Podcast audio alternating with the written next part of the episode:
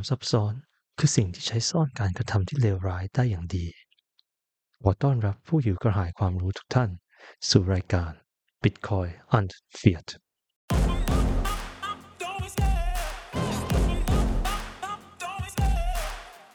สวัสดีครับทุกท่าน ขอต้อนรับเข้าสู่ episode 2ของ Bitcoin and Fiat ที่เราจะมาเอา Fiat ออกจากตัวกันกับผม ทิว ไทราเทล วันนี้ทางผมมีบทความที่น่าสนใจจะมาอ่านให้ทุกท่านฟังนะครับ เนื่องจากรายการเรานั้นมองประเด็นในสังคมผ่านคำว่า Fiat และเพื่อที่จะได้รู้เท่าทันมัน จะมีอะไรดีไปกว่าการรู้เท่าทันหนึ่งในองค์กร Fiat ที่ใหญ่ที่สุดในโลกอย่าง IMF และ World Bank อาจจะมีหลายท่านที่ยังไม่ทราบนะครับว่าท่านตัวผมนั้นเป็นผู้แปลบทความในดาฟแรกของชุดบทความเปิดโปง IMF ของคุณอเล็กกลาสตีน ซึ่งจุดเริ่มต้นก็มาจากที่ว่าเมื่อเกือบหนึ่งปีก่อนนั้น ทางผมได้บังเอิญเจอบทความภาษาอังกฤษชิ้นนี้ และหลังจากที่อ่านจนจบแล้วก็รู้สึกอยู่สองอย่าง นั่นคือ 1. บทความที่น่าทึ่งมากๆ เพราะมันเปิดโปงการกระทำอันเลวร้ายขององค์กรระดับโลก ที่ทำอยู่แบบซึ่งๆหน้าต่อเรา แต่เราไม่เคยสังเกตเห็น เพราะมันเป็นสิ่งที่มองออกได้ยากมาก และการกระทำเหล่านี้นั้นเลวร้ายกว่าที่เราคิดมาก และสอง ก็คือ ผมคิดว่าทุกคนโดยเฉพาะคนไทยที่เคยมีประสบการณ์กับ IMF มาแล้วนั้น ยิ่งควรจะรับรู้เรื่องนี้ เพื่อเราจะรู้เท่าทันและไม่ถูกหลอกอีกต่อไป และดังนั้นครับจึงกลายเป็นเหตุผลที่ผมเริ่มต้นแปลบทความนี้เอง และร่วมมือกับทางไรชิฟเพื่อเผยแพร่บทความนี้ให้แก่ทุกท่านได้อ่านครับ ผมคาดว่าหลาย ๆ ท่านน่าจะได้อ่านบทความฉบับแปลภาษาไทยนี้แล้ว แต่เนื่องด้วยจากบทความนี้เป็นบทความที่มีเนื้อหาและข้อมูลที่อัดแน่นมากๆ ทำให้มีความยาวมากกว่าร้อยหน้า และยาวมากกว่า 18 บททำให้ผมคิดว่าอาจจะเป็นการยากสำหรับหลาย ๆ ท่าน โดยเฉพาะท่านที่จะเข้ามาใหม่ ๆ ที่จะมีเวลาอ่านให้จบนะครับ ผมจึงอยากขออ่านบทความชิ้นนี้ให้ทุกท่านได้ฟัง เพื่อที่ทุกท่านจะได้สามารถเปิดฟังได้แม้เวลาที่ยุ่งอยู่กับอย่างอื่นอยู่ เช่นทำงานวิ่งหรือออกกำลังกายนะครับ และยังสามารถติดตามบทความนี้ต่อไปได้อย่างง่ายดายและเนื่องจากบทความนี้มีความยาวมาก ดังนั้น episode ที่ใช้อ่านอาจจะมีมากกว่าหนึ่งตอนนะครับเอาละเรามาเริ่มกันดีกว่าครับ สู่บทความ เปิดโปงกลวิธีที่ IMF และธนาคารโลกใช้กดขี่ประเทศที่ยากจน และผ่องถ่ายทรัพยากรสู่ประเทศที่ร่ำรวย โดยคุณอเล็กกลาสไตน์ IMF และธนาคารโลกไม่ได้มีอยู่เพื่อหาทางแก้ความยากจน แต่มีเพื่อทำให้ชาติเจ้าหนี้ร่ำรวยขึ้น และบิตคอยจะทำให้ระบบเศรษฐกิจของโลกดีขึ้นสำหรับประเทศที่กำลังพัฒนาหรือไม่ บทที่หนึ่งฟาร์มกุ้งวิปโยคทุกอย่างล้วนหายไปหมดแล้ว โคยานิมอนเดล เมื่อ 52 ปีก่อน พายุไซโคลนโบลาฆ่าผู้คนในแถบชายฝั่งของบังคลาเทศไปมากกว่าหนึ่งล้านคน ถือเป็นพายุไซโคลนที่ร้ายแรงที่สุดที่มีการบันทึกไว้ในประวัติศาสตร์ หน่วยงานท้องถิ่นและองค์กรนานาชาติ รู้ถึงความเสี่ยงที่จะเกิดความเสียหายร้ายแรงจากพายุลักษณะนี้เป็นอย่างดี ดังนั้นในช่วงปี 1960 หน่วยงานภูมิภาคจึงสร้างแนวกั้นคลื่นขนาดใหญ่ เพื่อป้องกันแนวชายฝั่ง ซึ่งเปิดโอกาสให้มีงานใช้พื้นที่สำหรับการเกษตรได้มากขึ้น แต่หลังจากการลอบสังหารผู้นำอย่างชิมูจิบูเราะมาในการประกาศอิสรภาพ ก็ได้เกิดการเปลี่ยนแปลงในแนวทางภายใต้ระบอบเผด็จการของบังคลาเทศ ด้วยการผลักดันอิทธิพลจากต่างประเทศ ชีวิตของผู้คนถูกลดความสำคัญ และแนวป้องกันพายุสำหรับประชาชนถูกทำให้อ่อนแอลง หมายเหตุ ชิมูจิบูเราะมาน เป็นผู้ก่อตั้งประเทศบังคลาเทศ โดยดำรงตำแหน่งประธานาธิบดีและนายกรัฐมนตรีระหว่างปี 1971 จนถูกลอบสังหารในปี 1975 ทั้งหมดนั้นก็เพื่อเร่งอัตราการส่งออกและเพื่อนำเงินมาชดใช้หนี้โดยแทนที่จะส่งเสริมการปลูกป่าชายเลน ซึ่งสามารถเป็นแนวป้องกันพายุตามธรรมชาติ เพื่อประโยชน์สำหรับประชาชนมากกว่าหนึ่งในสามของประเทศที่อาศัยอยู่ตามแนวชายฝั่ง หรือแม้แต่ลงทุนในการผลิตอาหารให้เพียงพอต่อการบริโภคภายในประเทศที่กำลังเติบโตอย่างรวดเร็ว แต่รัฐบาลกับเลือกที่จะกู้เงินจากธนาคารโลกและกองทุน IMF เพื่อที่จะขยายฟาร์มกุ้ง ซึ่งกระบวนการเพาะเลี้ยงสัตว์น้ำในประเทศนั้น ถูกควบคุมโดยเหล่าเครือข่ายชนชั้นปกครองที่ร่ำรวยอีกด้วย พวกคนรวยรวมหัวกันดันให้บรรดาเหล่าชาวไร่กู้ยืมเงินเพื่อทำสิ่งที่เรียกว่าการเครื่องหมายคำพูด อัปเกรดกระบวนการเพาะเลี้ยง โดยทำการขุดหลุมตามแนวกันคลื่น ซึ่งป้องกันที่ดินของพวกเขาจากทะเลทำให้ที่ดินที่เคยอุดมสมบูรณ์ของพวกเขาเต็มไปด้วยน้ำเกลือ หลังจากนั้นพวกเขาต้องทำงานอย่างหลังคดหลังแข็งเพื่อจับตัวออกของกุ้งจากทะเลด้วยมือเปล่า เพื่อนำมันกลับมาเลี้ยงในบ่อพัก ก่อนจะขายกุ้งตัวโตเต็มวัยให้กับผู้รับซื้อกุ้ง ซึ่งมักจะเป็นผู้มีอิทธิพลในพื้นที่ เงินทุนที่กู้จากธนาคารโลกและ IMF ทำให้ไร่นาสวนที่ดินลุ่มน้ำและป่าชายเลนนับไม่ถ้วน ถูกดัดแปลงให้กลายเป็นบ่อกุ้งที่เรียกว่าเกิร์ส พื้นที่บริเวณสามเหลี่ยมปากแม่น้ำคงคานั้น ถือเป็นพื้นที่ที่มีความอุดมสมบูรณ์อย่างน่าทึ่ง โดยเป็นที่ตั้งของป่าสุนทรพันนา ป่าชายเลนที่ใหญ่ที่สุดในโลก แต่หลังจากการที่ทำฟาร์มกุ้งเชิงพาณิชย์ได้กลายเป็นธุรกิจหลักในท้องถิ่น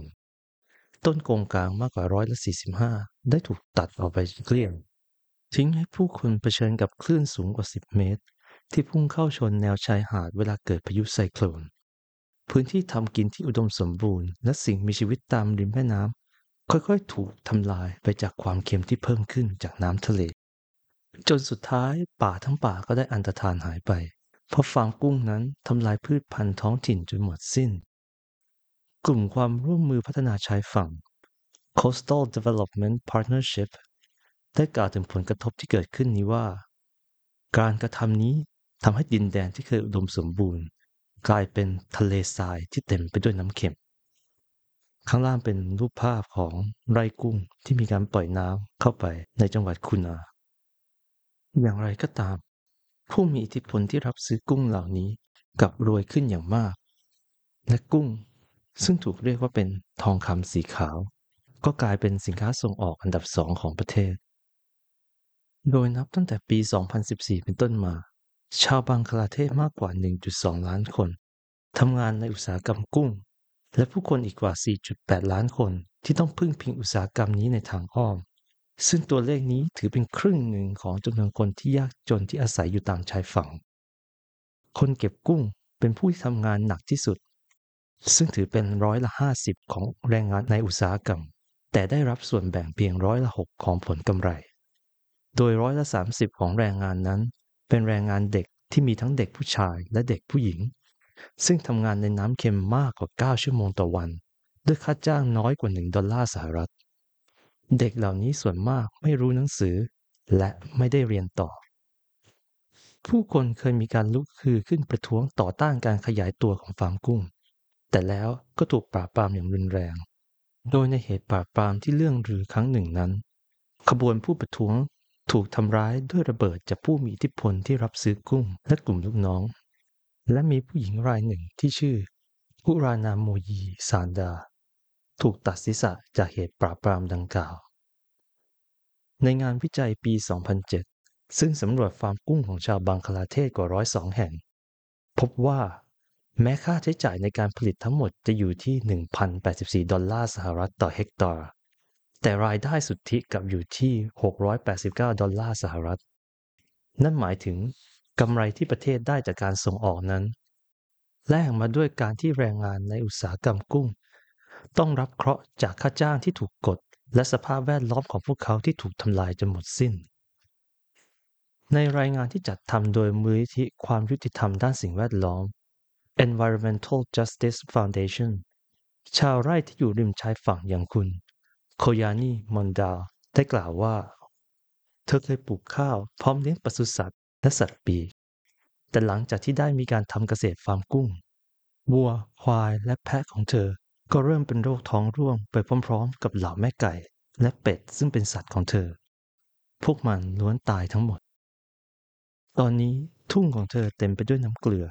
และที่ดินที่ยังเหลืออยู่ก็เพาะปลูกอะไรแทบไม่ขึ้น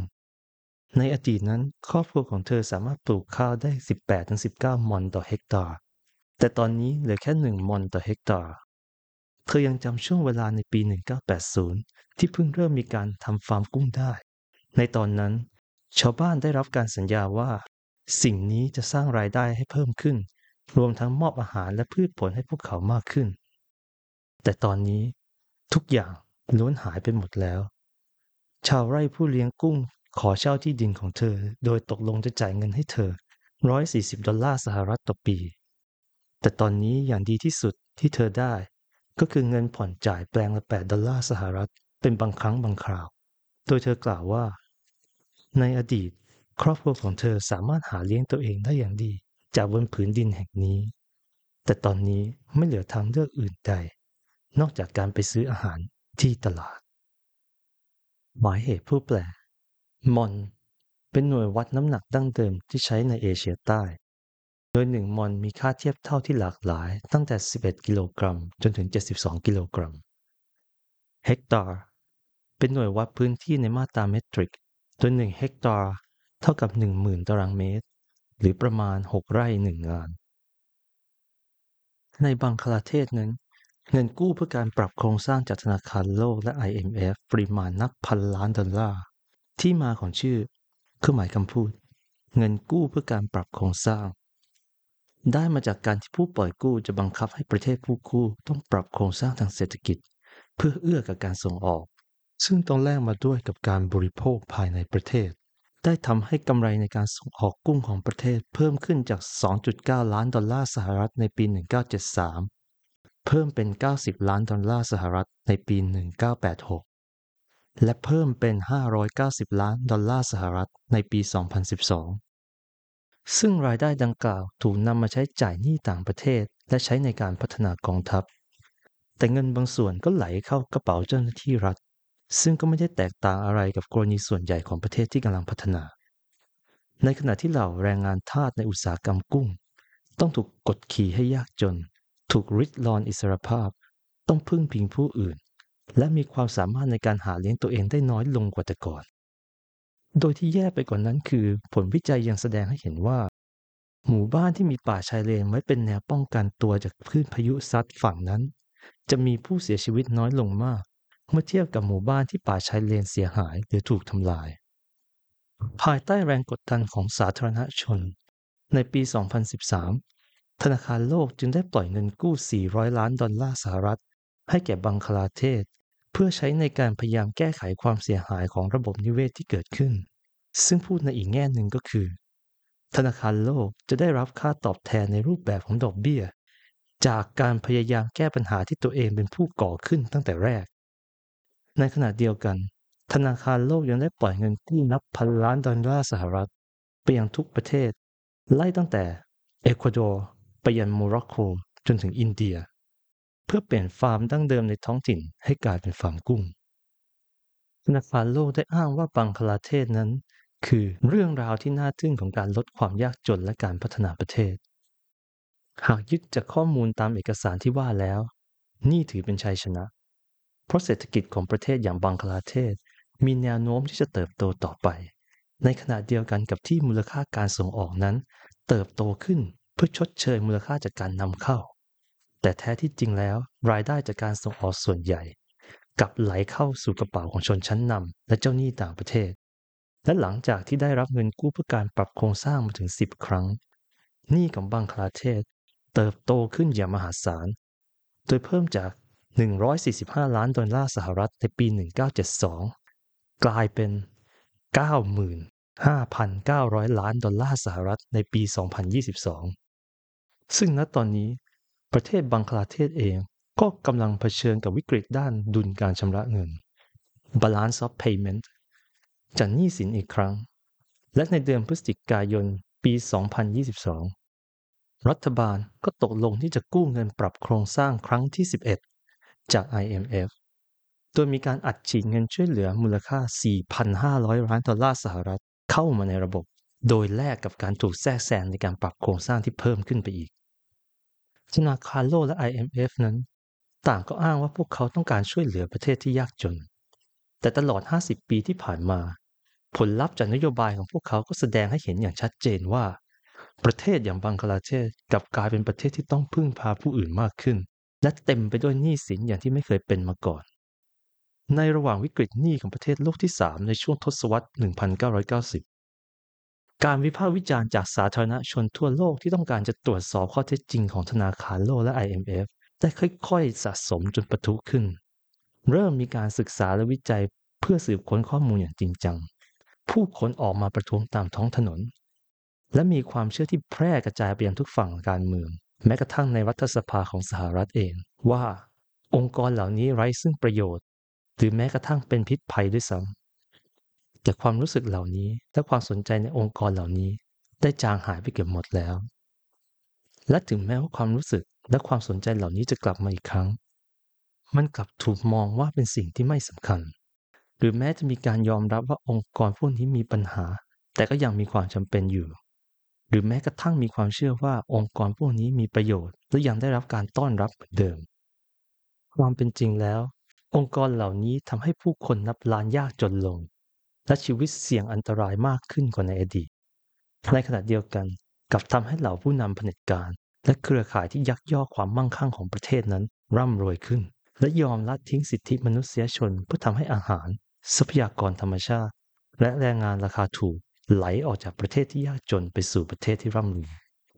พฤติกรรมของพวกเขาที่ทำในบังคลาเทศนั้น ไม่ใช่เรื่องผิดพลาด หรือเป็นกรณียกเว้นแต่อย่างใด แต่นั่น เป็นวิธีการดำเนินธุรกิจตามปกติของพวกเขาบทที่สองส่องไส้ในธนาคารโลกและ IMF ขอให้พวกเราอย่าลืมว่าจุดประสงค์หลักของการให้ความช่วยเหลือนั้น ไม่ใช่เพื่อช่วยประเทศอื่น แต่เป็นไปเพื่อช่วยพวกเราเองริชาร์ดนิกสันหมายเหตุผู้แปลริชาร์ดนิกสันเป็นประธานาธิบดีคนที่ 37 ของสหรัฐอเมริกา โดยดำรงตำแหน่งตั้งแต่ปี 1969 จนถึงปี 1974 IMF นั้นถือเป็นผู้ให้กู้ยืมแหล่งสุดท้าย หรือ lenders of last resort และธนาคารโลกก็คือธนาคารเพื่อการพัฒนาที่ใหญ่ที่สุดในโลก ทั้งสององค์กรนี้ทำหน้าที่ภายใต้นามของบรรดาเจ้าหนี้รายใหญ่ของพวกเขา ซึ่งตามประวัติศาสตร์แล้ว เจ้าหนี้พวกนี้ก็คือ สหรัฐอเมริกา สหราชอาณาจักร ฝรั่งเศส เยอรมนี และญี่ปุ่น ข้างล่างเป็นรูปของสำนักงงานใหญ่ของ IMF และธนาคารโลกที่อยู่ที่เดียวกัน และมีภาพแปะพร้อมข้อความว่า end poverty หรือยุติความยากจน องค์กรพี่น้องเหล่านี้ ซึ่งในทางปฏิบัติแล้วพวกเขาทำงานด้วยกัน และใช้สำนักงงานใหญ่ร่วมกันที่กรุงวอชิงตันดีซี ถือกำเนิดขึ้นจากการประชุมเบรนตันวูดในรัฐนิวแฮมป์เชียร์เมื่อปี 1944 ในฐานะสองเสาหลักของระเบียบการเงินโลกใหม่ที่นำโดยสหรัฐอเมริกา ซึ่งโดยตามธรรมเนียมแล้ว ธนาคารโลกจะนำโดยชาวอเมริกัน ส่วน IMF นั้นจะนำโดยชาวยุโรป จุดประสงค์แรกในการก่อตั้งสององค์กรนี้ขึ้นมา ก็เพื่อช่วยฟื้นฟูกลุ่มประเทศในยุโรปและญี่ปุ่นที่เสียหายจากสงคราม โดยธนาคารโลกจะมุ่งเน้นในการปล่อยกู้โครงการที่เกี่ยวกับการฟื้นฟูและพัฒนาเป็นรายโครงการไป ส่วนกองทุน IMF จะรับมือในส่วนของปัญหาด้านดุลการชำระเงิน นั่นคือบัญชีรายรับรายจ่ายของประเทศต่างๆ ผ่านวงเล็บ เงินให้กู้เพื่อการช่วยเหลือ เพื่อการค้าขายยังสามารถดำเนินต่อไปได้ ถึงแม้ว่าบางประเทศจะไม่มีเงินเพื่อนำเข้าสินค้าก็ตาม ชาติต่างๆจำเป็นที่จะต้องเข้าร่วมกับ IMF เพื่อเข้าถึงสิ่งที่พวกเขาเรียกว่า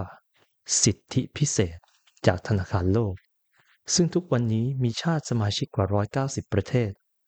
เมื่อแต่ละประเทศเข้าร่วมเป็นสมาชิกแล้ว ก็ต้องทำการฝากเงินสกุลท้องถิ่นของตน และสกุลเงินที่มีความมั่นคงสูงไว้ ซึ่งโดยปกติก็จะเป็นดอลลาร์สหรัฐ เงินสกุลประเทศในยุโรป หรือทองคำซึ่งจะกลายเป็นแหล่งเงินทุนสำรองของเหล่าบรรดาประเทศสมาชิก เมื่อมีประเทศสมาชิกเผชิญปัญหาด้านดุลการชำระเงินอย่างต่อเนื่อง จนไม่สามารถจ่ายหนี้คืนได้ กองทุน IMF ก็จะมอบวงเงินกู้ที่มาจากแหล่งเงินทุนสำรอง โดยคำนวณปริมาณจากเงินที่พวกเขาฝากเข้ามาในตอนต้น และคูณตัวเลขเพื่อให้ทวีคูณขึ้นไปบนเงื่อนไขที่มีต้นทุนที่แพงมากขึ้นเรื่อยๆ ในทางปฏิบัติแล้ว กองทุน IMF ทำหน้าที่เสมือนเป็นธนาคารกลางของโลกที่มีอำนาจอยู่เหนือทุกประเทศ เพราะนับตั้งแต่ปี 1969 กองทุน IMF ได้ออกเงินสกุลของตัวเองที่มีชื่อว่า สิทธิพิเศษการถอนเงิน Special Drawing Right หรือ SDR โดยคำนวณมูลค่าจากตะกร้าเงินที่มีสกุลเงินชั้นนำของโลกสำรองอยู่ โดยทุกวันนี้สกุลเงิน SDR ถูกหนุนหลังด้วย เงินดอลลาร์สหรัฐร้อยละ45 เงินยูโรร้อยละ29 เงินหยวนร้อยละ12เงินเยนร้อยละ7เงินปอนด์ร้อยละ7โดยในปัจจุบัน IMF มีความสามารถในการปล่อยกู้ได้ทั้งหมด 1 ล้านล้านดอลลาร์สหรัฐ ในระหว่างช่วงปี 1960 ถึง 2008 กองทุน IMF ได้ให้ความสำคัญกับการช่วยเหลือประเทศกำลังพัฒนาเป็นหลัก ด้วยเงินกู้ยืมระยะสั้นดอกเบี้ยสูง และด้วยความที่สกุลเงินของประเทศที่กำลังพัฒนาเหล่านี้ ไม่ได้เป็นที่ต้องการในตลาดโลกทำให้ไม่สามารถใช้เงินสกุลประจำชาติซื้อสินค้าและบริการจากต่างประเทศได้ ประเทศกำลังพัฒนาจึงจำเป็นต้องหาเงินสกุลต่างประเทศที่แข็งแกร่ง ผ่านการส่งออกสินค้า โดยมีหลายประเทศ เช่นศรีลังกา และโมซัมบิก ที่มักประสบปัญหาในการหาเงินไม่ทัน ส่งผลให้เงินหมดคลังบ่อยครั้ง แตกต่างจากสหรัฐอเมริกา ที่สามารถเสกเงินสกุลของตัวเองมาใช้เป็นเงินสกุลสำรองหลักของโลกได้ โดยเมื่อถึงจุดที่เงินหมดคลังนั้น รัฐบาลส่วนใหญ่ โดยเฉพาะรัฐบาลเผด็จการ มักจะใช้วิธีแก้ปัญหาแบบง่ายๆ ที่ต้องแลกมาด้วยกับอนาคตของประเทศตัวเอง ซึ่งนั่นก็คือการเลือกที่จะกู้เงินจากกองทุน IMF ในส่วนของธนาคารโลกนั้น ทางธนาคารได้แถลงไว้ว่า งานของพวกเขาคือ การมอบวงเงินกู้ให้แก่ประเทศที่กำลังพัฒนา เพื่อลดความยากจน เพิ่มความเจริญรุ่งเรือง และส่งเสริมการพัฒนาอย่างยั่งยืน โดยมีการแบ่งโครงสร้างธนาคารออกเป็นหลายส่วนได้แก่ 1. ธนาคารระหว่างประเทศเพื่อการบูรณะและพัฒนา International Bank of Reconstruction and Development IBRD ที่มุ่งเน้นการปล่อยเงินกู้ก้อนใหญ่แบบดอกเบี้ยสูง ให้กับประเทศกำลังพัฒนา เช่นบราซิลหรืออินเดีย 2. สมาคมการพัฒนาระหว่างประเทศ International Development Association IDA ที่มุ่งเน้นการปล่อยเงินกู้ดอกเบี้ยต่ำ และมีระยะเวลาปลอดดอกเบี้ยระยะยาว ให้กับกลุ่มประเทศที่ยากจน โดยวิธีที่ IBRD ใช้กอบโกยเงินให้ตนเองและพวกพ้องนั้น ส่วนหนึ่งเป็นเพราะปรากฏการณ์ Cantillon หรือ Cantillon Effect จากการที่ IBRD สามารถได้รับวงเงินกู้ยืมที่มีเงื่อนไขแสนเป็นมิตร จากเจ้าหนี้ของพวกเขา และจากนักลงทุนในตลาดเอกชนที่สามารถเข้าถึงเงินกู้ต้นทุนต่ำได้ หลังจากนั้น IBRD จะนำเงินเหล่านี้ไปปล่อยกู้ต่อในอัตราดอกเบี้ยที่สูงขึ้น ให้กับกลุ่มประเทศที่ยากจนที่ไม่มีช่องทางเข้าถึงเงินกู้ดอกเบี้ยต่ำดังกล่าว โดยปกติ ธนาคารโลกจะปล่อยกู้เป็นเฉพาะโครงการหรือเฉพาะกลุ่มอุตสาหกรรม และมุ่งเน้นไปยังการอำนวยความสะดวกในการส่งออกทรัพยากร เช่น การให้เงินทุนสนับสนุนการสร้างถนน อุโมงค์เขื่อน และท่าเรือที่จำเป็นสำหรับการขุดแร่เพื่อส่งออกไปยังตลาดระหว่างประเทศ และมีการปรับการทำการเกษตรเพื่อการบริโภคแบบดั้งเดิม ไปสู่เกษตรเชิงอุตสาหกรรม หรือไม่ก็อุตสาหกรรมที่เกี่ยวกับการเพาะเลี้ยงสัตว์น้ำ เพื่อให้ประเทศเหล่านี้สามารถส่งออกสินค้าและอาหารไปยังประเทศทางตะวันตกได้มากขึ้น สิทธิ์ในการโหวตของเหล่าสมาชิกธนาคารโลกและกองทุน IMF นั้น ไม่ได้ขึ้นอยู่กับจำนวนประชากรของแต่ละประเทศ แต่กลับมีอิทธิพลมาจากสิ่งที่ถูกกำหนดขึ้นเมื่อเจ็ดทศวรรษก่อน เพื่อเอื้อประโยชน์ให้กับสหรัฐอเมริกา ยุโรป และญี่ปุ่นได้มีสิทธิ์เหนือประเทศอื่น ๆ ในโลก ซึ่งการครอบงำเหล่านี้ เพิ่งจะเริ่มเสื่อมถอยในช่วงไม่กี่ปีที่ผ่านมานี่เอง ทุกวันนี้สหรัฐอเมริกามีสัดส่วนคะแนนโหวตในธนาคารโลกร้อยละ 15.6 และร้อยละ 16.5 ในกองทุน IMF ซึ่งถือว่าเยอะกว่าหลายประเทศเป็นอย่างมาก มันมากพอที่จะใช้ลงมติยับยั้งการตัดสินใจในเรื่องใด ๆ ที่สำคัญมากๆได้ โดยไม่ต้องพึ่งพิงเสียงจากประเทศอื่นแต่อย่างใด เพราะการตัดสินใจระดับใหญ่ๆ ได้ถูกกำหนดทั้งในธนาคารและในกองทุนเอาไว้แล้วว่า จะต้องได้รับคะแนนเสียงร้อยละ 85 โดยในกลุ่มประเทศชั้นนำนั้น ญี่ปุ่นมีสัดส่วนคะแนนโหวตในธนาคารโลกร้อยละ 7.35 และร้อยละ 6.14 ในกองทุน IMF เยอรมนีมีสัดส่วนคะแนนโหวตในธนาคารโลกร้อยละ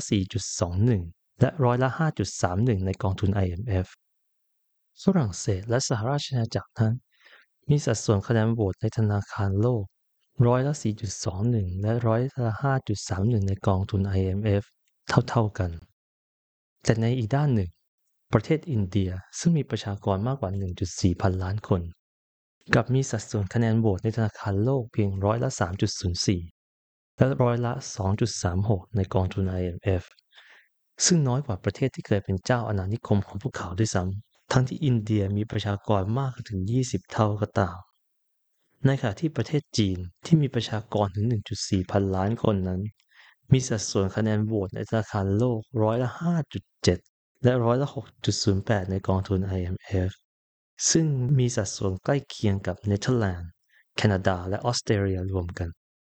ประเทศที่ใหญ่ที่สุดในภูมิภาคลาตินอเมริกา และภูมิภาคแอฟริกาอย่างบราซิล และไนจีเรีย กับมีสัดส่วนคะแนนโหวตพอๆกับอดีตจักรวรรดิที่เข้าสู่ยุคเสื่อมถอยเต็มตัว อย่างประเทศอิตาลี ส่วนประเทศเล็กจิ๋วอย่างสวิตเซอร์แลนด์ที่มีประชากรเพียง 8.6 ล้านคนนั้น มีสัดส่วนคะแนนโหวตในธนาคารโลกร้อยละ 1.47 และร้อยละ 1.17 ในกองทุน IMF ซึ่งใกล้เคียงกับประเทศปากีสถาน อินโดนีเซีย บังคลาเทศ และเอธิโอเปีย รวมกัน ถึงแม้ว่าสวิตเซอร์แลนด์จะมีประชากรน้อยกว่าถึง 90 เท่าก็ตาม ข้างล่างเป็นชาร์ตคำอธิบายชาร์ตจำนวนประชากรเมื่อเทียบกับสัดส่วนคะแนนโหวตในกองทุนการเงินระหว่างประเทศ ใจความหลักก็คือประเทศที่เป็นชนชั้นนำที่มีประชากรน้อยมีสัดส่วนคะแนนโหวตที่สูงมาก เมื่อเทียบกับประเทศที่มาใหม่ ที่มีประชากรสูงระดับพันล้านคนอย่างไชน่าแอฟริกาอินเดียจะมีสัดส่วนคะแนนที่โหวตที่น้อยกว่า เราเออดูได้ในบทความนะครับ สัดส่วนคะแนนโหวตเหล่านี้ สมควรที่จะใกล้เคียงกับสัดส่วนของประชากรบนโลกที่แต่ละประเทศมีกัน แต่ด้วยโครงสร้างที่เหมือนยกมาจากยุคระบอบจักรวรรดิทำให้เห็นได้ชัดว่าการตัดสินใจต่างๆ นั้นกระทำกันอย่างไร ซึ่งถึงแม้การยกเลิกอาณานิคมจะผ่านมากกว่า 65 ปีแล้วก็ตาม แต่ชาติอุตสาหกรรมที่ทรงพลัง ซึ่งนำโดยสหรัฐอเมริกา ก็ยังสามารถควบคุมการค้าและการปล่อยกู้ของโลกได้เกือบจะเบ็ดเสร็จ ในขณะที่ประเทศยากจนแทบจะไม่มีสิทธิ์มีเสียงอะไรเลย นอกจากนี้กลุ่ม G5 ซึ่งคือสหรัฐ ญี่ปุ่น เยอรมนี สหราชอาณาจักร และฝรั่งเศส ได้ควบคุมคณะกรรมการบริหารของ IMF ไว้ทั้งหมด แม้ว่าสัดส่วนประชากรประเทศเหล่านี้จะถือเป็นส่วนน้อยของประชากรโลกก็ตาม ส่วนกลุ่ม G10 รวมกับประเทศไอร์แลนด์ ออสเตรเลียและเกาหลีนั้น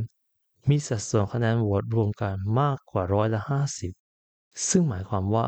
เพียงสหรัฐอเมริกากดดันชาติพันธมิตรแค่นิดเดียว ก็สามารถกำหนดผลการตัดสินใจได้ แม้กระทั่งเรื่องการอนุมัติการปล่อยกู้เงินเป็นรายๆไป ซึ่งต้องใช้เสียงข้างมากในการตัดสินใจ และเพื่อเป็นการเสริมอำนาจของ IMF ที่มีวงเงินการปล่อยกู้มากกว่า 1 ล้านล้านดอลลาร์สหรัฐอยู่แล้วนั้น ทางธนาคารโลกเอง ก็ได้อ้างอีกว่าได้ให้เงินกู้มากกว่า 350,000 ล้านดอลลาร์สหรัฐ แก่ประเทศมากกว่า 150 ประเทศ ซึ่งมูลค่าการปล่อยกู้เหล่านี้ได้พุ่งขึ้นสูงเป็นอย่างมากในช่วงสองปีที่ผ่านมา เนื่องจากองค์กรในเครือ ได้ปล่อยเงินกู้มูลค่านับแสนล้านดอลลาร์สหรัฐ ให้แก่ประเทศต่างๆ ที่ทำการล็อกดาวน์เศรษฐกิจของตัวเอง เพื่อรับมือกับโรคระบาดโควิด -19 ในช่วงไม่กี่เดือนที่ผ่านมา ธนาคารและกองทุน IMF ได้วางแผนและเตรียมทำข้อตกลง เพื่อที่จะให้หมายคำพูด ความช่วยเหลือ แก่รัฐบาลที่ตกอยู่ในความเสี่ยงจากการที่ธนาคารกลางสหรัฐปรับขึ้นอัตราดอกเบี้ยอย่างดุดันและต่อเนื่อง โดยบรรดาลูกหนี้เหล่านี้มักจะเป็นพวกละเมิดสิทธิมนุษยชน ที่กู้เงินตามอำเภอใจและไม่ฟังเสียงของประชาชน ประชาชนซึ่งสุดท้ายจะกลายเป็นผู้ที่ต้องรับภาระในการใช้คืนเงินกู้ทั้งเงินต้นและดอกเบี้ยตัวอย่างเช่น ณตอนนี้ IMF กำลังให้ความช่วยเหลือทางการเงินต่อผู้นำเผด็จการของประเทศอียิปต์อย่างอับเดลฟัตตอร์ LCC ซึ่งเป็นผู้สั่งการสังหารหมู่ผู้ประท้วงครั้งใหญ่ที่สุด นับตั้งแต่จัตุรัสเทียนอันเหมินเป็นมูลค่า 3,000 ล้านดอลลาร์สหรัฐ และในช่วงปีที่ผ่านมา ทางธนาคารโลกก็ได้ปล่อยเงินกู้มูลค่า 300 ล้านดอลลาร์สหรัฐ ให้แก่รัฐบาลประเทศเอธิโอเปียที่กำลังทำการฆ่าล้างเผ่าพันธุ์ ในเขตทีเกรหมายเหตุผู้แปลอับเดลฟัตตอล LCC เป็นประธานาธิบดีคนที่ 6 และคนปัจจุบันของสาธารณรัฐอาหรับอียิปต์ โดยดำรงตำแหน่งตั้งแต่ปี 2014 ผลกระทบสะสมที่เพิ่มขึ้นมาจากการปล่อยกู้ของทั้งธนาคารโลกและกองทุน IMF นั้น มหาศาลกว่าตัวเลขที่ระบุอยู่ในเอกสารเงินกู้อย่างมาก เนื่องจากการปล่อยกู้ขององค์กรเหล่านี้ จะผลักดันให้เกิดความช่วยเหลือแบบทวิภาคี นั่นคือความช่วยเหลือจากทั้งภาครัฐและเอกชน โดยมีการประมาณการว่าจากทุกๆเงินหนึ่งดอลลาร์ที่ IMF ได้ปล่อยกู้ให้กับประเทศโลกที่ 3 นั้น จะช่วยให้ประเทศเหล่านี้สามารถกู้เงินได้เพิ่ม และสามารถปรับเงื่อนไขโครงสร้างของเงินกู้เดิมได้รวมกันอีก 4-7 ดอลลาร์สหรัฐจากธนาคารพาณิชย์ และจากรัฐบาลของประเทศที่ร่ำรวย และเช่นกัน หากธนาคารโลกและกองทุน IMF ปฏิเสธที่จะให้บางประเทศกู้เงิน ทั้งโลกก็จะทำตามทันที มันเป็นการยากที่จะพูดให้เกินจริงถึงผลกระทบในวงกว้างที่ธนาคารโลกและกองทุน IMF กระทำต่อเหล่าประเทศที่กำลังพัฒนา โดยเฉพาะในช่วงเวลาหลายทศวรรษนับตั้งแต่การก่อตั้งองค์กรนี้ขึ้นมา หลังช่วงสงครามโลกครั้งที่สองซึ่งพอถึงช่วงปี 1990 และหลังจากสงครามเย็นสิ้นสุดลง IMF ก็ได้ปล่อยเงินกู้ให้แก่ประเทศในทวีปแอฟริกาไปถึง 41 ประเทศ ในแถบลาตินอเมริกา 28 ประเทศ และในเอเชีย 20 ประเทศ ในภูมิภาคตะวันออกกลาง 8 ประเทศ และในยุโรปอีก 5 ประเทศ ซึ่งกระทบต่อผู้คนมากกว่า 3,000 ล้านคน หรือประชากรถึง 2 ใน 3 ของโลก ส่วนธนาคารโลกนั้นปล่อยเงินกู้ให้แก่ประเทศมากกว่า 160 ประเทศ และที่น่าเศร้าที่องค์กรเหล่านี้ ยังคงมีสถานะเป็นสถาบันการเงินระหว่างประเทศ ที่มีความสำคัญที่สุดในโลกอีกด้วย บทที่ 3 การปรับโครงสร้าง structural adjustment การปรับเปลี่ยนเป็นเรื่องใหม่เสมอ และไม่เคยจบสิ้นออตมาร์เอมิเกอร์อดีตผู้อำนวยการ IMF และผู้คิดคน SDR ในพาดหัวข่าวการเงินทุกวันนี้ จะเต็มไปด้วยเรื่องที่เกี่ยวกับการที่ IMF ไปเยี่ยมเยียนประเทศต่างๆ เช่นศรีลังกาหรือกาหน้า และผลลัพธ์ที่ได้ออกมานั้นคือ กองทุน IMF ได้ปล่อยกู้เงินนับพันล้านดอลลาร์สหรัฐ ให้แก่ประเทศที่กำลังประสบวิกฤต โดยแลกกับสิ่งที่เรียกว่า การปรับโครงสร้าง structural adjustment ในเงินกู้เพื่อการปรับโครงสร้างนั้น นอกเหนือจากที่ผู้กู้จะต้อง จ่ายคืนเงินต้นพร้อมดอกเบี้ยแล้ว ผู้กู้จะยังต้องยินยอมที่จะปรับเปลี่ยนโครงสร้างทางเศรษฐกิจของตนเอง ตามความต้องการของธนาคารโลกและ IMF โดยเงื่อนไขเกือบทุกครั้งมักจะระบุให้ผู้กู้ต้องเพิ่มการส่งออกให้มากที่สุด โดยแลกมากับการบริโภคภายในประเทศที่ต้องได้รับผลกระทบ ในช่วงค้นคว้าข้อมูลสำหรับการเขียนบทความนี้ ผู้เขียนได้เรียนรู้เป็นอย่างมากจากผลงานของคุณเชอร์เรลเพเยอร์ นักวิชาการด้านการพัฒนา ซึ่งเขียนหนังสือและงานวิจัยเกี่ยวกับอิทธิพลของธนาคารโลกและกองทุน IMF ในช่วงทศวรรษ 1970 80 และ 90 แม้ผู้เขียนเองอาจจะมีความเห็นที่ไม่ตรงกับคุณเพเยอร์ในเรื่องของทางออกเพื่อแก้ไขปัญหา ซึ่งทางแก้ของคุณเพเยอร์นั้นค่อนข้างเอ็นเอียงไปในแนวทางสังคมนิยมเฉกเช่นเดียวกับนักวิจารณ์ส่วนใหญ่ที่พิพากษ์วิจารณ์ธนาคารและกองทุน แต่ถึงกระนั้นข้อสังเกตเกี่ยวกับเศรษฐกิจโลกที่เราค้นพบ ก็เป็นความจริงที่ไม่ได้เอ็นเอียงไปตามอุดมการณ์ใด ๆ เครื่องหมายคำพูด เป้าหมายของโครงการจาก IMF นั้น ชัดเจนและไม่ซับซ้อน เธอได้กล่าวไว้ นั่นคือการกีดกันการบริโภคในท้องถิ่น เพื่อให้มีทรัพยากรที่เหลือเฟือสำหรับการส่งออก ซึ่งนี่เป็นประเด็นที่สำคัญที่เน้นย้ำเท่าไหร่ก็คงไม่พอ ปากกล่าวตามเรื่องเล่าอย่างเป็นทางการแล้ว ธนาคารและกองทุนเหล่านี้ถูกออกแบบมาเพื่อการ เครื่องหมายคำพูด ส่งเสริมการเติบโตทางเศรษฐกิจแบบยั่งยืน ยกระดับคุณภาพชีวิต และลดปัญหาความยากจน แต่ถนนและเขื่อนที่พวกเขาสร้างนั้นกลับไม่ได้ถูกออกแบบมาเพื่อพัฒนาการขนส่งให้ดีขึ้น หรือเพื่อจ่ายพลังงานไฟฟ้าให้ชุมชนในท้องถิ่น มันกลับมีวัตถุประสงค์เพื่อทำให้เป็นการง่าย ต่อบรรษัทข้ามชาติ ในการกอบโกยความมั่งคั่งออกไป และเงินให้กู้เพื่อให้ความช่วยเหลือจาก IMF นั้น ไม่ได้มีไว้เพื่อช่วยเหลือ ประเทศให้รอดพ้นจากการล้มละลาย ซึ่งจากในหลายกรณีแล้วนั้น การล้มละลายไปน่าจะเป็นทางเลือกที่ดีที่สุดมีไว้เพื่อให้ประเทศเหล่านั้น สามารถจ่ายหนี้ก้อนเดิมได้ ด้วยหนี้ก้อนใหม่ที่ใหญ่กว่า เพื่อช่วยให้ธนาคารจากชาติตะวันตก ไม่ต้องมีหนี้ศูนย์ในงบดุลของพวกเขา คุณเพเยอร์ได้อธิบายไว้ในหนังสือของเธอที่เกี่ยวข้องกับธนาคารโลกและ IMF ถึงวิธีที่สถาบันการเงินเหล่านี้ใช้อ้างว่าเงื่อนไขของเงินกู้เหล่านี้ที่ต้องปฏิบัติตามนั้น จะช่วยให้ประเทศผู้กู้ เครื่องหมายคำพูด มีสภาพดุลการค้าและดุลบัญชีชำระเงินที่ดีขึ้น แต่จุดประสงค์หลักจริง ๆ แล้วนั้น เธอกล่าวว่า นั่นคือการติดสินบนรัฐบาลของประเทศผู้กู้ เพื่อป้องกันไม่ให้พวกเขาสร้างการเปลี่ยนแปลงโครงสร้างทางเศรษฐกิจไปในทางที่ดีขึ้น ที่จะทำให้พวกเขาสามารถลดการพึ่งพิงประเทศอื่น และสามารถเลี้ยงตัวเองได้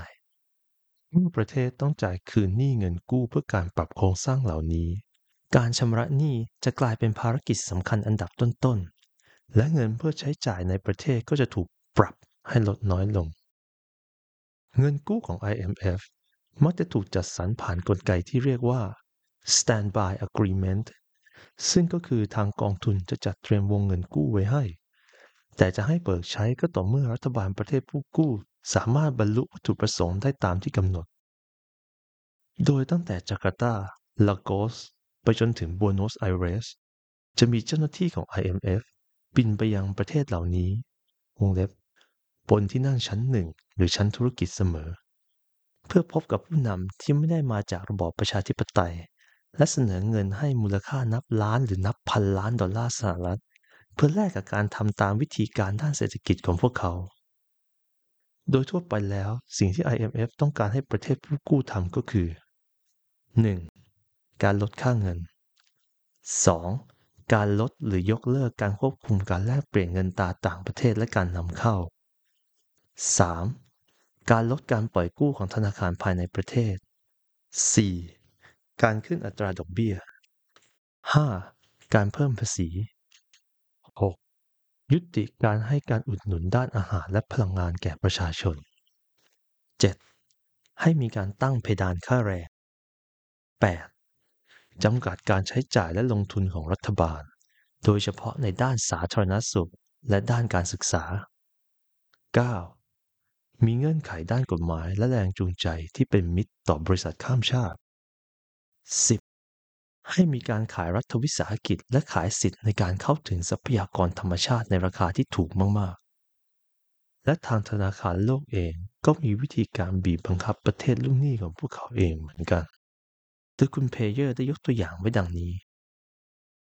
1. เปิดให้มีการลงทุนในด้านการขนส่งและการสื่อสารในพื้นที่ที่ห่างไกล 2. ให้มีการช่วยเหลือบริษัทข้ามชาติที่อยู่ในกลุ่มอุตสาหกรรมเหมืองแร่ 3. เน้นย้ำจุดยืนด้านการผลิตเพื่อการส่งออก 4. กดดันผู้กู้ให้แก้สิทธิพิเศษทางกฎหมายในด้านภาระภาษี เพื่อให้เอื้อต่อการลงทุนจากต่างประเทศมากขึ้น 5. คัดค้านการออกกฎหมายค่าแรงขั้นต่ำและการทำกิจกรรมของกลุ่มสาภาพแรงงาน ยุติมาตรการปกป้องทางการค้าสำหรับธุรกิจท้องถิ่น 7. ให้เงินสนับสนุนโครงการเวรคืนที่ดิน ผืนน้ำ ป่าไม้ จากกลุ่มคนยากจน และส่งมอบสิทธิการบริหารจัดการให้แก่บริษัทข้ามชาติ 8. ลดขนาดอุตสาหกรรมการผลิตและธุรกิจการผลิตอาหารให้เล็กลง เพื่อแลกกับการส่งออกทรัพยากรธรรมชาติและวัตถุดิบ ตามประวัติศาสตร์แล้ว รัฐบาลของประเทศโลกที่สามมักถูกบังคับให้รับเงื่อนไขเหล่านี้รวมๆกัน ซึ่งบางครั้งจะรู้จักในชื่อ ฉันทามติวอชิงตัน Washington Consensus เพื่อให้สามารถเบิกใช้เงินกู้ของธนาคารโลกและกองทุน IMF ได้ เหล่าอดีตเจ้าอาณานิคมนั้น มักจะปล่อยเงินกู้เพื่อใช้สำหรับเครื่องหมายคำพูด การพัฒนา ให้แก่อดีตประเทศใต้อาณานิคม หรือประเทศที่อยู่ในเขตอิทธิพลของตัวเอง เช่น ฝรั่งเศสให้กู้กับแอฟริกาตะวันตก ญี่ปุ่นให้กู้กับอินโดนีเซีย อังกฤษให้กู้กับแอฟริกาตะวันออกและเอเชียใต้ สหรัฐอเมริกาให้กู้กับลาตินอเมริกา โดยตัวอย่างที่เด่นชัดคือ เขตประชาคมทางการเงินของแอฟริกา CFA ซึ่งผู้คนกว่า 180 ล้านคนของประเทศในทวีปแอฟริกากว่า 15 ประเทศ ยังคงถูกบังคับให้ใช้เงินสกุลของประเทศเจ้าอาณานิคมอย่างฝรั่งเศส อย่างฟรัง CFA และด้วยคำแนะนำของ IMF ในปี 1994 ฝรั่งเศสก็ได้ทำการลดค่าเงินสกุลฟรัง CFA ถึงร้อยละ 50 ถือเป็นการทำลายเงินออมและอำนาจจับจ่ายใช้สอยของคนหลายสิบล้านคนที่อาศัยในประเทศต่างๆ ตั้งแต่เซเนกัลไอวอรีโคสจนถึงกระบอง โดยทั้งหมดนั้นเพื่อทำให้การส่งออกวัตถุดิบมีความสามารถในการแข่งขันมากขึ้น หมายเหตุผู้แปล ประชาคมทางการเงินของแอฟริกา CFA ในภาษาฝรั่งเศส Communion Financier d'Afrique ในภาษาอังกฤษ African Financial Communities คือกลุ่ม 15 ประเทศในแอฟริกาที่ใช้เงินสกุล CFA ฟรัง ซึ่งเป็นสกุลเงินที่ถูกหนุนหลังโดยกระทรวงการคลังของฝรั่งเศส ซึ่งจะมีการตรึงอัตราแลกเปลี่ยนกับเงินสกุลยูโรแบบคงที่ โดยที่ทางฝรั่งเศสจะเป็นผู้กำหนดอัตราแลกเปลี่ยนนี้ ผลลัพธ์จากนโยบายของธนาคารโลกและกองทุน IMF ที่มีต่อประเทศโลกที่ 3 นั้น ช่างคล้ายคลึงเหลือเกิน กับสิ่งที่เคยเกิดขึ้นภายใต้ระบอบจักรวรรดิแบบดั้งเดิม นั่นคือค่าแรงถูกกดขี่ ผู้คนสูญสิ้นอิสรภาพ และการต้องพึ่งพาประเทศอื่นในด้านการเกษตร โดยความแตกต่างที่สำคัญสำหรับระบอบใหม่นี้ คือดาบและปืนที่เคยถูกใช้เป็นอาวุธ วันนี้มันถูกแทนที่ด้วยอาวุธที่เรียกว่าหนี้สิน ในช่วง 30 ปีที่ผ่านมา การปรับโครงสร้างมีความเข้มข้นมากขึ้นเรื่อยๆ เมื่อเทียบกับเงินกู้ที่ธนาคารโลกและกองทุน IMF ปล่อยกู้ก่อนปี 1980 ซึ่งในช่วงนั้น การปล่อยกู้เพื่อการปรับโครงสร้างของธนาคารโลก ถือเป็นเรื่องไม่ปกติ เงินกู้เกือบทั้งหมดนั้น เป็นการปล่อยกู้แบบเฉพาะเจาะจงรายโครงการ หรือเฉพาะเจาะจง เฉพาะกลุ่มอุตสาหกรรม อย่างไรก็ตามนับตั้งแต่นั้นมา การปล่อยกู้เงินช่วยเหลือของธนาคารโลก จะเป็นแบบ เชิญใช้ได้ตามใจชอบ โดยเอาระบบเศรษฐกิจมาแลกไปการกู้ลักษณะนี้ได้กลายเป็นส่วนหลักของนโยบายธนาคาร ซึ่งสำหรับ IMF นี่เป็นสิ่งสำคัญเสมือนเส้นเลือดใหญ่ที่หล่อเลี้ยงพวกเขา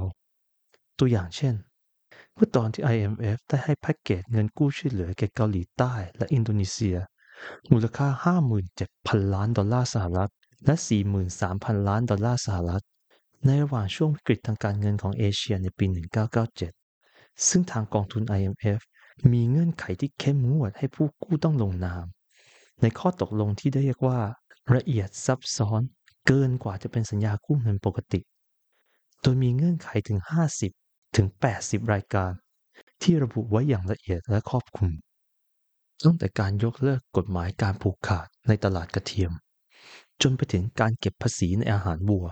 และกฎหมายสิ่งแวดล้อมแบบใหม่ ตามที่นักวิชาการด้านการเมือง Mark S. k u p e v i c h ได้กล่าวไว้ ในรายงานวิจัยในปี 2014 แสดงให้เห็นว่าในช่วง 2 ปีก่อนหน้านั้น ทาง IMF จะใส่เงื่อนไขการปล่อยกู้เฉลี่ย 20 เงื่อนไข ต่อการปล่อยกู้ในแต่ละครั้ง ซึ่งถือว่าเพิ่มขึ้นเป็นประวัติการ โดยเฉพาะประเทศอย่างจาเมกา กรีซ และไซปรัส ที่ได้กู้เงินในช่วงไม่กี่ปีที่ผ่านมานั้น มีการถูกตั้งเงื่อนไขในการกู้เงินของแต่ละประเทศเฉลี่ยประมาณ 35 รายการ สิ่งที่น่าสนใจเกี่ยวกับเงื่อนไขที่ทางธนาคารโลกและ IMF เป็นผู้กำหนดขึ้น ซึ่งควรจะถูกพูดถึง นั่นก็คือการที่เงื่อนไขเหล่านี้ ไม่เคยระบุถึงการปกป้องเสรีภาพในการแสดงความคิดเห็น และด้านสิทธิมนุษยชน หรือยับยั้งการผ่านเงินผ่านงบกลาโหม หรือควบคุมการใช้ความรุนแรงของตำรวจ และที่บิดเบี้ยวขึ้นไปอีก คือนโยบายของธนาคารโลกและกองทุน IMF ได้สร้างสิ่งที่เรียกว่า เงินกู้ซ้ำซ้อนหรือ double loan ตัวอย่างเช่น การปล่อยกู้เพื่อใช้สร้างเขื่อนโรงไฟฟ้าพลังน้ำแต่เม็ดเงินเกือบทั้งหมดกลับถูกจ่ายคืนไปให้กับบริษัทในชาติตะวันตก ฉะนั้นเหล่าผู้เสียภาษีในประเทศโลกที่ 3 ก็ต้องรับภาระในการจ่ายคืนทั้งเงินต้นและดอกเบี้ยของเงินกู้นั้นคืนกลับ นั่นเท่ากับว่า กลุ่มประเทศที่พัฒนาแล้ว จะได้รับเงินคืนเป็นสองเท่า บริบทของเงินกู้ซ้ำซ้อนนี้ คือการที่ชาติที่เหนือกว่า มอบเงินกู้ยืมให้กับเราอดีตประเทศใต้อาณานิคม ผ่านทางธนาคารโลกและ IMF ซึ่งบรรดาผู้ปกครองท้องถิ่นของประเทศผู้กู้ มักใช้เงินกู้ก้อนใหม่นี้ จ่ายคืนให้กับบริษัทข้ามชาติที่เข้ามาตักตวงผลประโยชน์ โดยผ่านการให้บริการเป็นที่ปรึกษา บริการด้านการก่อสร้าง และบริการด้านการนำเข้าสินค้า โดยการที่ธนาคารโลกและ IMF สามารถบังคับใช้เงื่อนไขการปรับโครงสร้าง ก็เพื่อที่จะรับประกันได้ว่าจะมีการลดค่าเงิน การควบคุมค่าแรง และการเพิ่มมาตรการที่เข้มงวดในการปล่อยกู้ของธนาคารท้องถิ่นได้ทำให้ผู้ประกอบการท้องถิ่น ต้องตกอยู่ในสถานการณ์ที่เสียเปรียบอย่างหนัก เพราะต้องจมอยู่กับระบบเงินเฟียดในประเทศที่กำลังล่มสลาย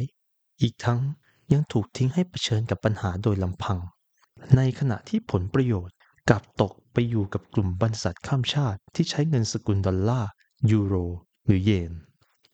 แหล่งข้อมูลอีกแหล่งหนึ่งของผู้เขียนหนังสือคือหนังสือ Lords of Poverty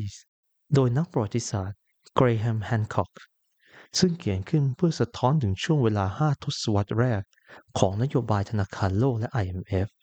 รวมถึงความช่วยเหลือต่อประเทศอื่น ๆ ในภาพรวม เครื่องหมายคำพูด ธนาคารโลกนั้น คุณแฮนค็อกได้เขียนไว้ เป็นองค์กรแรกที่ยอมรับว่า แท้ที่จริงแล้ว จากเงินทุกๆ 10 ดอลลาร์สหรัฐที่ประเทศเหล่านั้นได้รับ จะมีเงินถึงประมาณ 7 ดอลลาร์สหรัฐ ที่ถูกนำกลับไปใช้ซื้อสินค้าและบริการจากกลุ่มประเทศอุตสาหกรรมที่ร่ำรวย ในช่วงที่ธนาคารโลกเร่งขยายการสนับสนุนทางการเงินเมื่อปี 1980 นั้น เขากล่าวว่า จากเงินภาษีของสหรัฐทุกๆ 1 ดอลลาร์ที่ได้ให้ไป จะมีจำนวนเงินถึง 82 เซนต์ที่ไหลกลับคืนสู่ธุรกิจของชาวอเมริกันทันที ผ่านรูปแบบของใบคำสั่งซื้อ โดยพลวัตเหล่านี้ไม่ได้เกิดขึ้นแค่กับเงินปล่อยกู้ แต่ยังรวมไปถึงเงินให้ความช่วยเหลือด้วย ยกตัวอย่างเช่น ในตอนที่สหรัฐอเมริกาหรือเยอรมนีส่งเครื่องบินขนความช่วยเหลือไปยังพื้นที่ที่ประสบภัย ค่าใช้จ่ายในด้านการขนส่ง อาหาร ยา และเงินเดือนเจ้าหน้าที่ จะถูกรวมเข้าไปอยู่ใน ODA ซึ่งก็คือความช่วยเหลือเพื่อการพัฒนาอย่างเป็นทางการ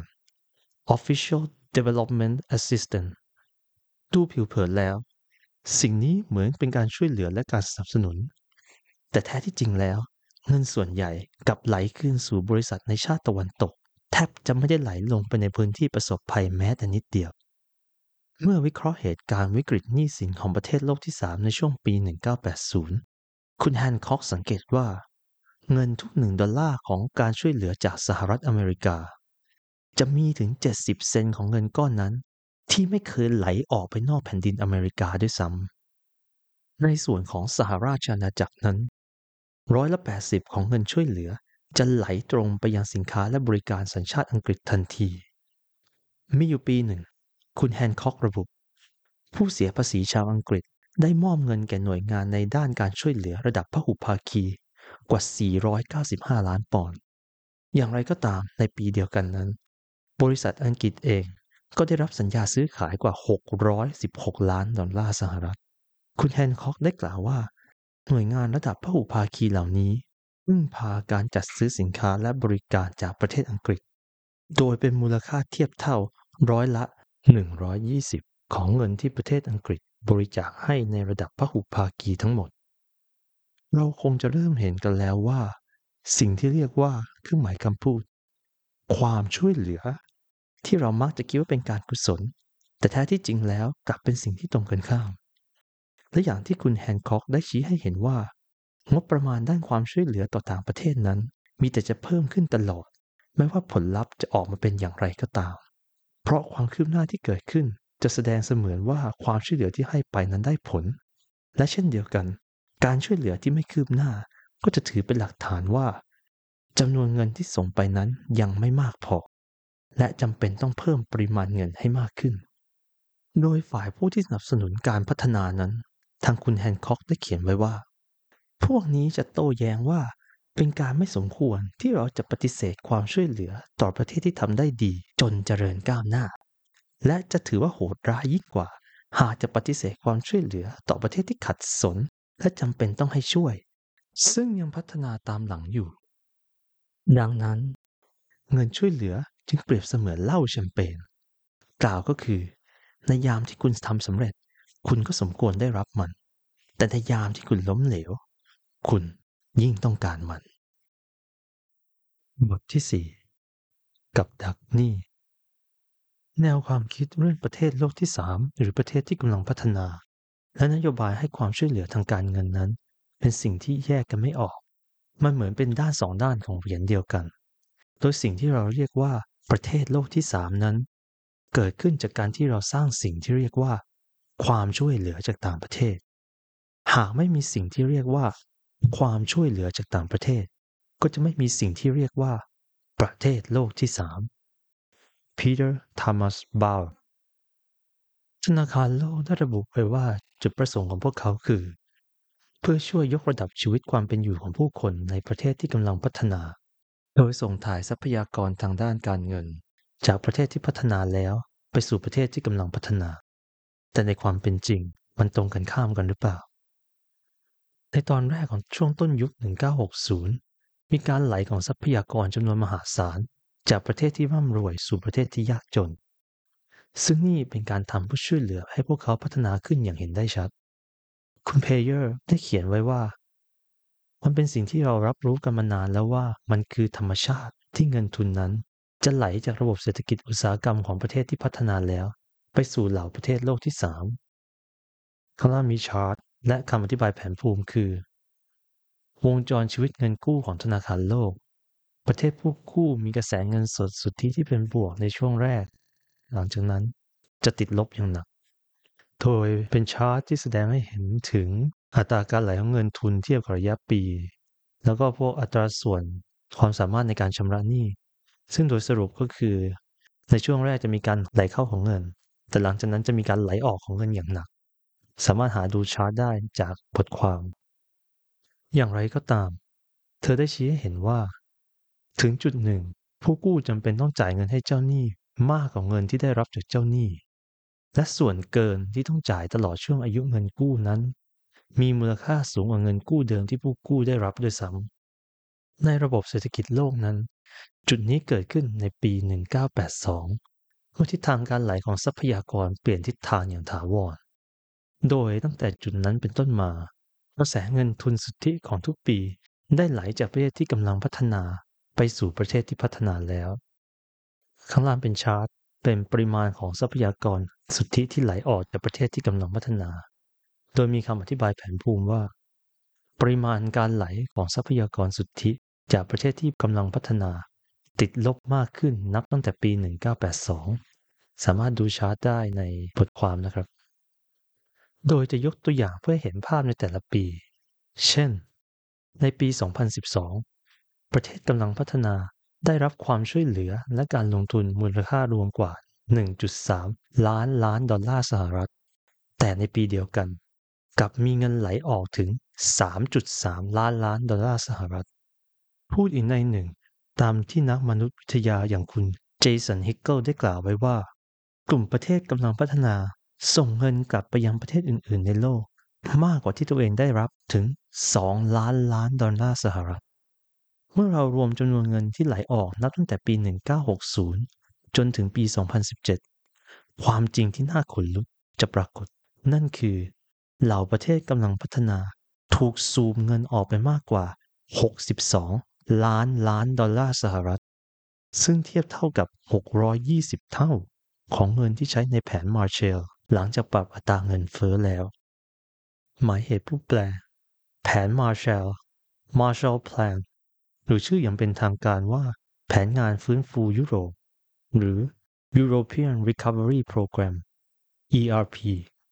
เป็นโครงการช่วยเหลือทางเศรษฐกิจของสหรัฐอเมริกา ให้แก่ยุโรปตะวันตก ที่เกิดขึ้นในปี 1974 หลังสิ้นสุดสงครามโลกครั้งที่สอง เพื่อช่วยฟื้นฟูระบบเศรษฐกิจของประเทศในยุโรปตะวันตก ธนาคารโลกและ IMF ควรเป็นผู้ช่วยแก้ปัญหาดุลการชำระเงิน และช่วยให้ประเทศที่ยากจนเติบโตอย่างแข็งแกร่งและยั่งยืนมากขึ้น แต่หลักฐานกลับชี้ไปในสิ่งที่ตรงกันข้ามสำหรับเงินความช่วยเหลือทุกๆ 1 ดอลลาร์สหรัฐ ที่เหล่าประเทศกำลังพัฒนาได้รับคุณฮิกเกิลได้เขียนไว้ว่า พวกเขาจะมีเงินไหลออกสุทธิถึง 24 ดอลลาร์สหรัฐ และแทนที่การเอารัดเอาเปรียบ และการแลกเปลี่ยนอย่างไม่เป็นธรรมจะยุติลง การศึกษาวิจัยกับยิ่งแสดงให้เห็นว่า นโยบายการปรับโครงสร้างทำให้สิ่งเหล่านี้เติบโตขึ้นอย่างมาก โดยตั้งแต่ปี 1970 หนี้สาธารณะจากต่างประเทศของกลุ่มประเทศที่กำลังพัฒนา เพิ่มขึ้นจาก 46,000 ล้านดอลลาร์สหรัฐ กลายเป็น 8.7 ล้านล้านดอลลาร์สหรัฐ โดยตลอดระยะเวลา 50 ปีที่ผ่านมา กลุ่มประเทศอย่างอินเดีย ฟิลิปปินส์คองโก ต่างก็ติดหนี้อดีตเจ้าอาณานิคมเดิมของพวกเขาถึง 189 เท่า จากที่เคยติดในช่วงปี 1970 และแค่มูลค่าดอกเบี้ยที่พวกเขาต้องจ่ายนับตั้งแต่ปี 1980 ก็เป็นจำนวนเงินถึง 4.2 ล้านล้านดอลลาร์สหรัฐเข้าให้แล้ว ข้างล่างเป็นชาร์ต โดยมีคำอธิบายแผนภูมิว่า การเพิ่มจำนวนแบบทวีคูณในหนี้สินของประเทศที่กำลังพัฒนา การเปลี่ยนแปลงในหนี้สินของประเทศที่กำลังพัฒนาทั้งหมดตั้งแต่ปี 1980 ถึง 2012 โดยจากชาร์ตจะเห็นว่าจำนวนหนี้จะเพิ่มขึ้นอย่างทวีคูณ แม้แต่คุณเพเยอร์ ผู้ซึ่งเขียนหนังสือกับดักหนี้ The Debt Trap ในปี 1984 ที่เคยใช้ข้อมูลการไหลเวียนของระบบเศรษฐกิจ เพื่อแสดงให้เห็นว่า IMF ทำให้ประเทศที่ยากจนติดกับดัก โดยยุยงให้พวกเขากู้ยืมเงิน มากกว่าที่พวกเขาจะสามารถใช้คืนได้ เธอเองก็คงจะช็อกกับขนาดอันมหึมาของกับดัก ที่เรียกว่าหนี้สินในทุกวันนี้ ข้อสังเกตของเธอที่ว่า ประชากรโดยทั่วไปของสหรัฐหรือยุโรป อาจจะไม่เคยได้รับรู้ถึงมหากรรมการสูบเงินทุนขนาดใหญ่ จากดินแดนที่พวกเขา คิดว่าเต็มไปด้วยผู้คนที่ยากจนที่น่าสงสาร สิ่งนี้นั้นก็ยังคงเป็นจริงจนถึงทุกวันนี้ โดยถือเป็นเรื่องน่าละอายสำหรับทางผู้เขียนเช่นกัน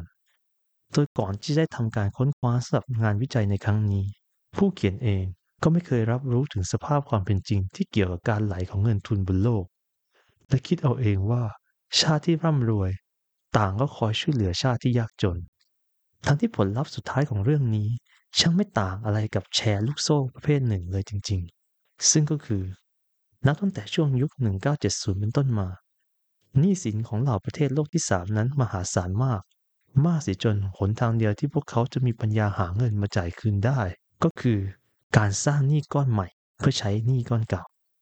และที่น่าเศร้ามันก็ยังคงเป็นเช่นนี้ตลอดมา ผู้วิพากษ์วิจารณ์เกี่ยวกับธนาคารโลกและ IMF ทั้งหลาย สันนิษฐานว่า สถาบันการเงินเหล่านี้นั้นทำงานโดยมีความตั้งใจที่ดี ถ้าพวกเขาล้มเหลว ก็เป็นเพราะมีสิ่งที่ผิดพลาด หรือเกิดสิ่งที่ไร้ประโยชน์บางอย่างในระบบ หรือไม่ก็เป็นเพราะการบริหารที่ผิดพลาด ซึ่งบทความนี้ตั้งสมมติฐานว่า ข้ออ้างเหล่านั้นไม่ใช่ความจริง และจริงๆ แล้ว เป้าหมายพื้นฐานของธนาคารโลกและ IMF นั้น ไม่ใช่การแก้ปัญหาความยากจน แต่เป็นการทำให้ชาติเจ้าหนี้ร่ำรวยขึ้น ด้วยการกดขี่ให้ชาติที่ยากจนต้องรับภาระ ทางผู้เขียนเองก็ไม่อาจจะเชื่อได้ว่า การไหลของเงินทุนจากประเทศที่ยากจน ไปสู่ประเทศร่ำรวยอย่างถาวรนับตั้งแต่ปี 1982 นั้น จะเป็นเพียงแค่เครื่องหมายคำพูด ความผิดพลาด ซึ่งผู้อ่านอาจจะโต้แย้งได้ในประเด็นที่ว่าผลลัพธ์เหล่านี้นั้นเกิดจากความจงใจ และอาจยังเชื่อว่าผลลัพธ์เหล่านี้นั้นไม่ใช่เป็นสิ่งที่ตั้งใจให้เกิดขึ้น อย่างไรก็ตาม ความแตกต่างเหล่านี้นั้นแทบจะไม่สำคัญอะไรเลย เมื่อพิจารณาถึงคนนับพันล้านคนที่ธนาคารโลกและ IMF ทำให้พวกเขามีชีวิตที่ยากจนข้นแค้นกว่าในอดีตเอาละครับ เราอาจจะหยุดตรงนี้ก่อนสำหรับ episode นี้ ซึ่งหากท่านใดสนใจที่จะอ่านบทความนี้ หรือดูรูปภาพประกอบ